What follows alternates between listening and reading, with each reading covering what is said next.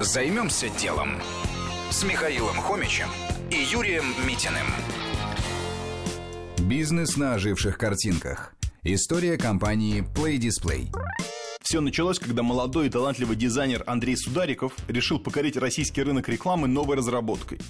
Для начала он предложил необычное решение для детской библиотеки – добавить виртуальные иллюстрации в энциклопедии о космосе. Ребенок наводил на книгу смартфон, и картинки буквально оживали на экране. Детям такое, ясное дело, пришлось по вкусу. Так появилась компания Play Display, которая делает интерактивные презентации для бизнеса при помощи дополненной реальности. Представьте, что вы смотрите через камеру своего мобильного телефона, и некоторые неживые предметы начинают двигаться, а вы, словно волшебник, можете их передвигать пальцем, менять их форму и цвет. Это и есть технология дополненной реальности. Хорошее шоу невозможно без вау-эффекта. Эта технология отличный помощник успешной презентации. Она через игру и спецэффекты помогает почувствовать себя ребенком, а это бесценно.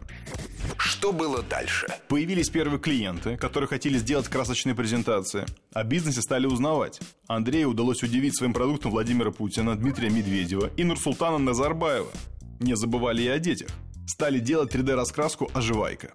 За пять лет клиентами стали сотни крупных компаний, включая «Газпром», были сделаны проекты для первых лиц разных государств. Выпущен детский продукт для широкого потребителя. Сейчас оборот фирмы превышает 50 миллионов рублей.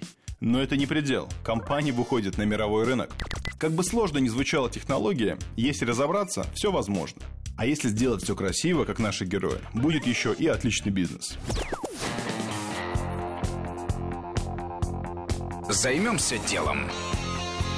На радио Вести ФМ.